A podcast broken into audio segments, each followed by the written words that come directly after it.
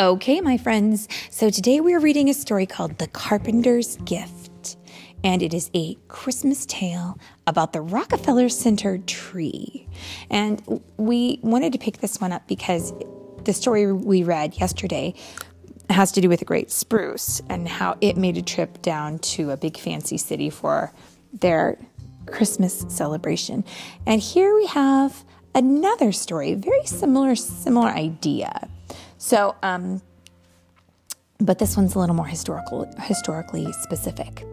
So here we go, my friends. Today is The Carpenter's Gift by David Rubel, illustrated by Jim LaMarche. And if you can get your hands on this book, I highly, highly recommend it, friends, because um, I believe that this particular book um, does benefit a pretty important, um, and in my opinion, um, important and powerful. Um, what's the word we're looking for here? Ministry. Um, it's called Habitat for Humanity, and we're going to talk about that in a minute. But let's get right into this story. The Carpenter's Gift. Nearly a lifetime had passed but Henry could still remember what it felt like to wake up in the old shack, especially during wintertime. In those days, the Great Depression gripped the country, and like many people, parents, Henry's parents were out of work. They couldn't afford coal for the stove or warm blankets for the beds. So young Henry usually woke up with a shiver. But he didn't complain because it was nobody's fault. Instead, he visited warm places in his mind.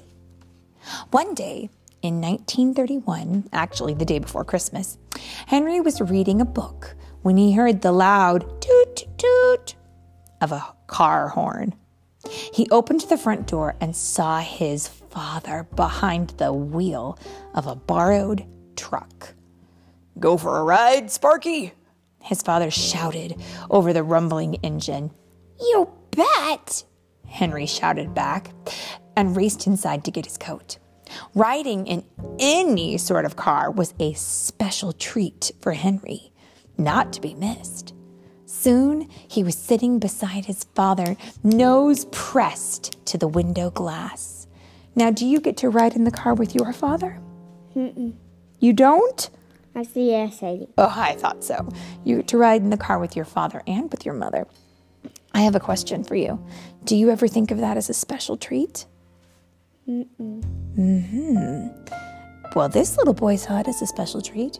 Maybe the next time you get in the car with your mother or your father, you can think, is this a special treat? What could make it a special treat? And look for some ways to make it special.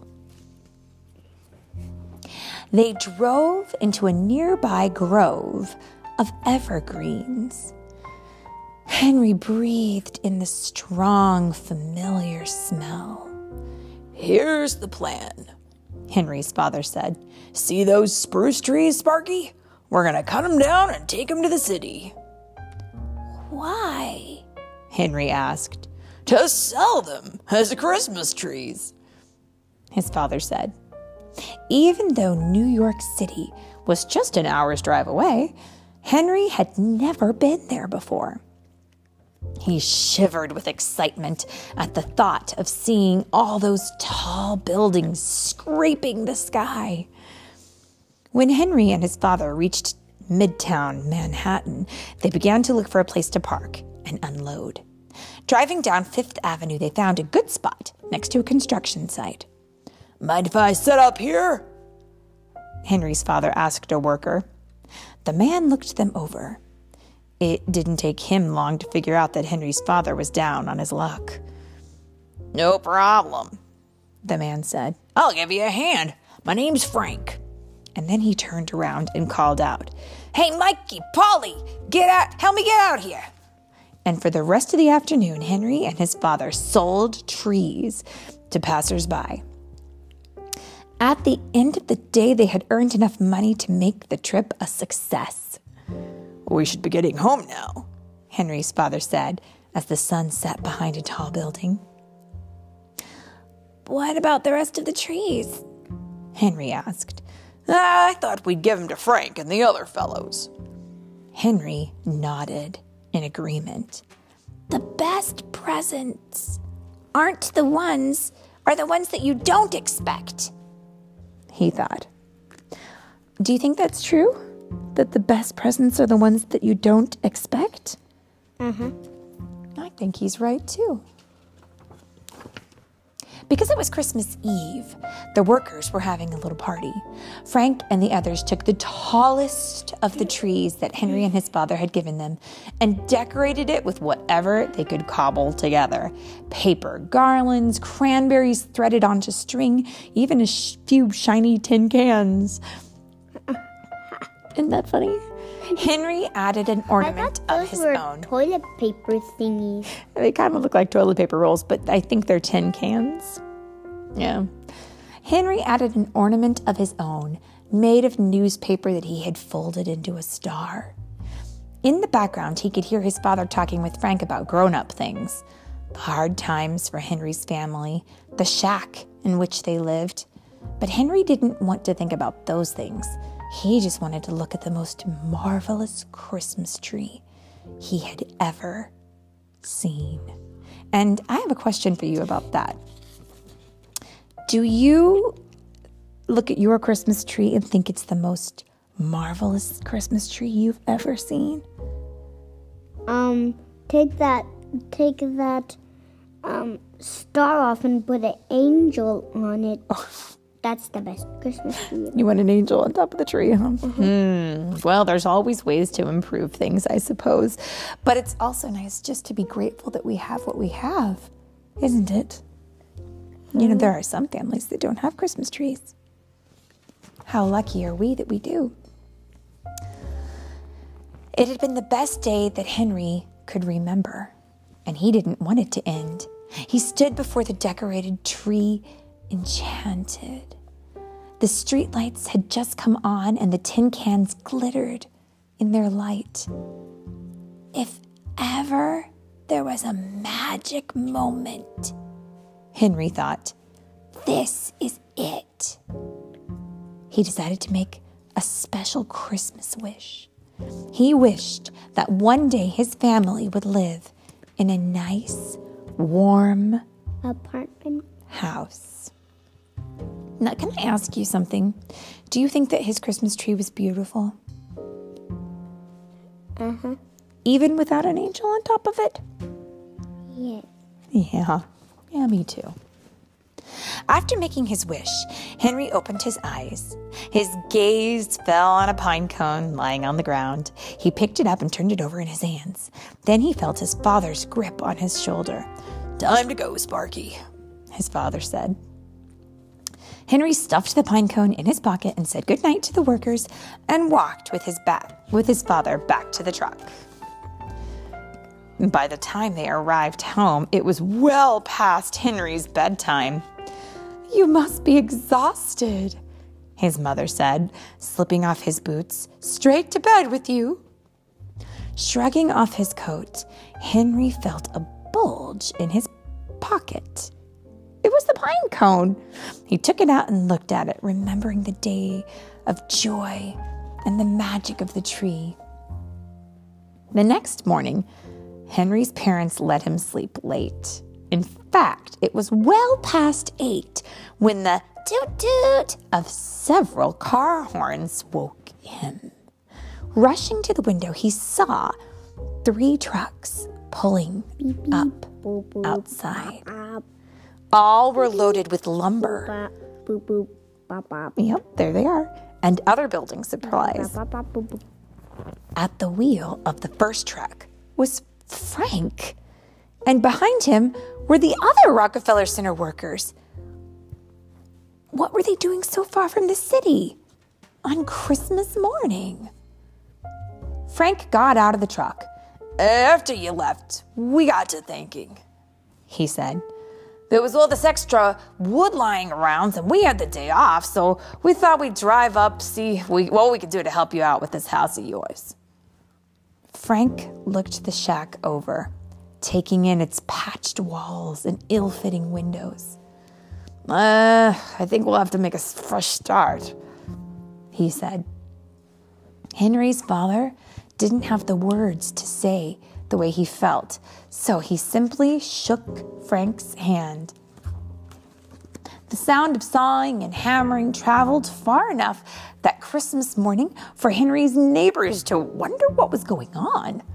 A few walked over, saw the new house going up, and spread the word.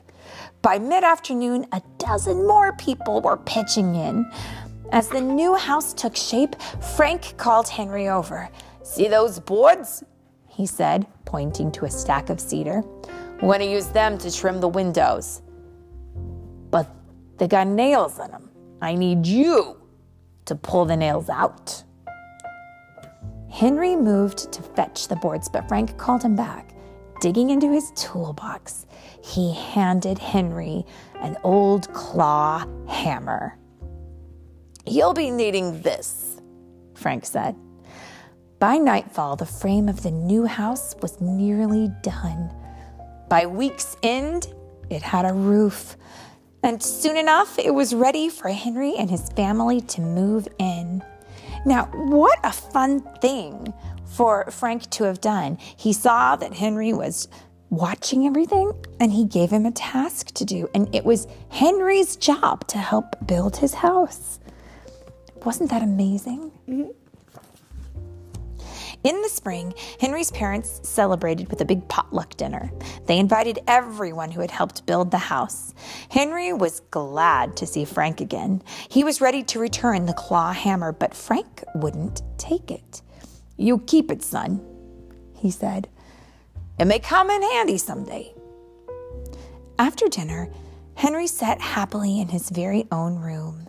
He thought about his Christmas wish and couldn't believe it had actually come true. He knew he should do something special to express how thankful he was, and he thought long and hard about what that might be. And finally, he decided to plant the pine cone. Maybe he could be Jack from the beanstalk story, and his pine cone would be his magic bean. Henry planted the pine cone beside the new house, and in time, a seedling emerged. Henry watered and weeded it, and as time passed, both he and the tree grew tall and strong. Henry especially liked to hammer away in its shade, and he became quite a good carpenter, building many projects with his skilled hands. As Henry grew up, however, he became busy with other things. He got married and moved away and had a family, and most summers, though, he returned to his visit his parents. On lazy days, he sat beneath the tree with his son, teaching him how to build things with an old claw hammer. As he got even older, Henry sometimes wondered where the time went. One day he was a young boy waking up with a shiver, and the next he was an old man living alone. Not needing a big place anymore, he decided to move back into the house where he had grown up. To keep himself busy, Henry began working on the house, which was showing its age. He especially liked using the old claw hammer. Its polished handle, smooth and dark from wear, felt comfortable in his hand. One day, as Henry worked on the front porch, a man drove up to see him. The man told Henry that he worked for Rockefeller Center and that it was his job to pick out the new Christmas tree each year. I just love your spruce, the man said. I saw it from my helicopter yesterday and I knew it had to be this year's tree. Henry wasn't sure what to do. He knew that he was being asked it was an honor. But he and the tree had been together a long time. He was reluctant. Henry could take a rip a little pine cone off of the tree and plant it. That's brilliant. And then he would always have part of the tree with him, huh? Uh huh. and do it next season and the next and the next next next next next. next. It could be, yep, it could be a new cycle. Let's see what happens. Uh, I know I'm asking a lot, the man said, but if you agree, I can promise you that your tree will bring joy to millions of people. Henry thought some more.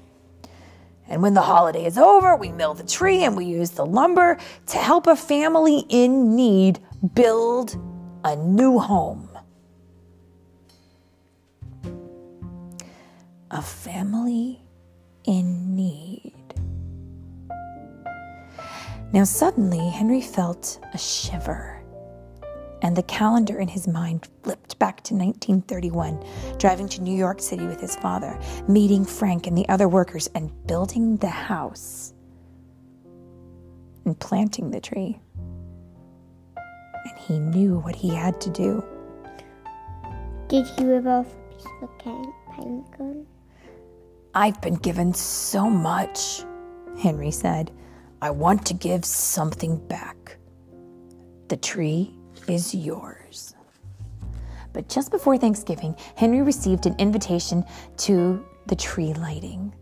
On the special day, a car picked him up and drove him all the way to Rockefeller Center, where he met the family whose new home would be built from the tree's lumber.